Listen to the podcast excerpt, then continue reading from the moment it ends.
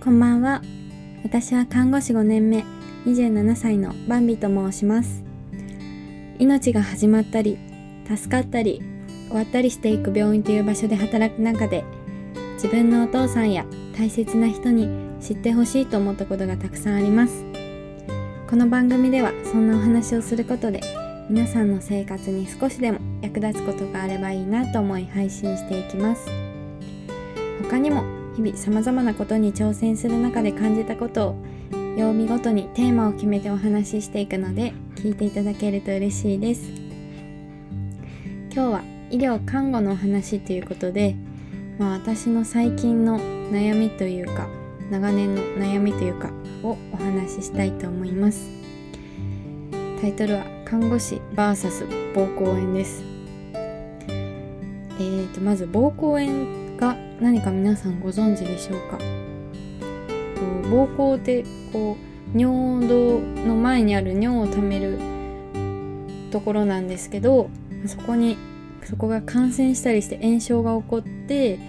あの尿がうまく出なくなっちゃったり痛と排尿する時に痛くなったりあと頻尿になっちゃったりする辛いやつですね。まあ健康な若い方ならそうでもないんですけど高齢の方だと結構全身の熱熱が出て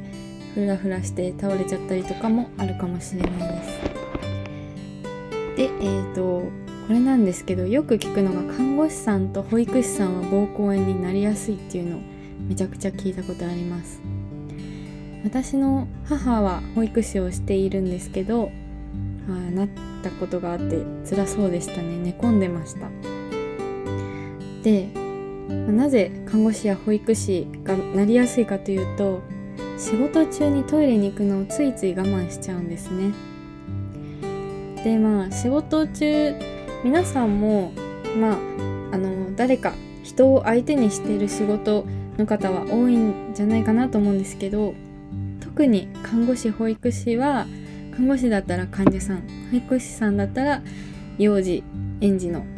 子たちを常にこう相手にしている仕事なのでなんかこうややんなきゃいけないことがあったりとか目を離せないとかあるとそっちを優先しちゃうんですよね。だからあのトイレちょっと行きたいなと思っても我慢しちゃうっていうのは結構あるんですよ。で特に、まあ、私はコロナ病棟なんですけどそのレッドゾーンっていう隔離をしてあの患者さん見ているわけですけどレッドゾーンに入る時に防護具を着て入るので、まあ、入ったらこう中でいろいろやることは全部やるからまあ日勤の場合は午前中ずっと入ってお昼休憩して午後もずっと入ってるみたいなことも最近多いのでなかなか行けないんですよねトイレ。トイレ行くってなったらこう防護具脱いでトイレ行ってまた着なきゃって思うとなんかちょっと我慢しちゃおうって思っちゃうんですよね。それによって、まあ、結構なりやすくなって私も最近ねあの人生で2回目のちょっと膀胱炎っぽい時期も時期もありました。まだ2回ぐらいしかないしうんそこまでねあの診断受けるまでじゃなかったんですけどなんかちょっとトイレに行く間隔短くなるのにちょっとしちょっとずつしか出ないしちょっとトイレする時痛いってなるんですよね。であこれちょっと膀胱炎になりかけてるなと思って、まあ熱をね測ってあちょっと上がってんなって思ったりするともうこう水をガブガブガブガブ飲んでいっぱい飲んで洗い流すっていうのを聞いたことがあったので水飲んですごいもうゆっくり寝るようにして自力でなんとか治したっていうことが2回ありました。他のスタッフもねあのコロナのゾーンに入るとちょっと膀胱炎っぽくなっちゃうんだよねっていう話してました。でもそうですね。今なんとか治ったからよかったけど本当に自分の体は資本だなとか消耗品だから大切にしなきゃなっていうふうにすごい思ったのでやりたい仕事があっても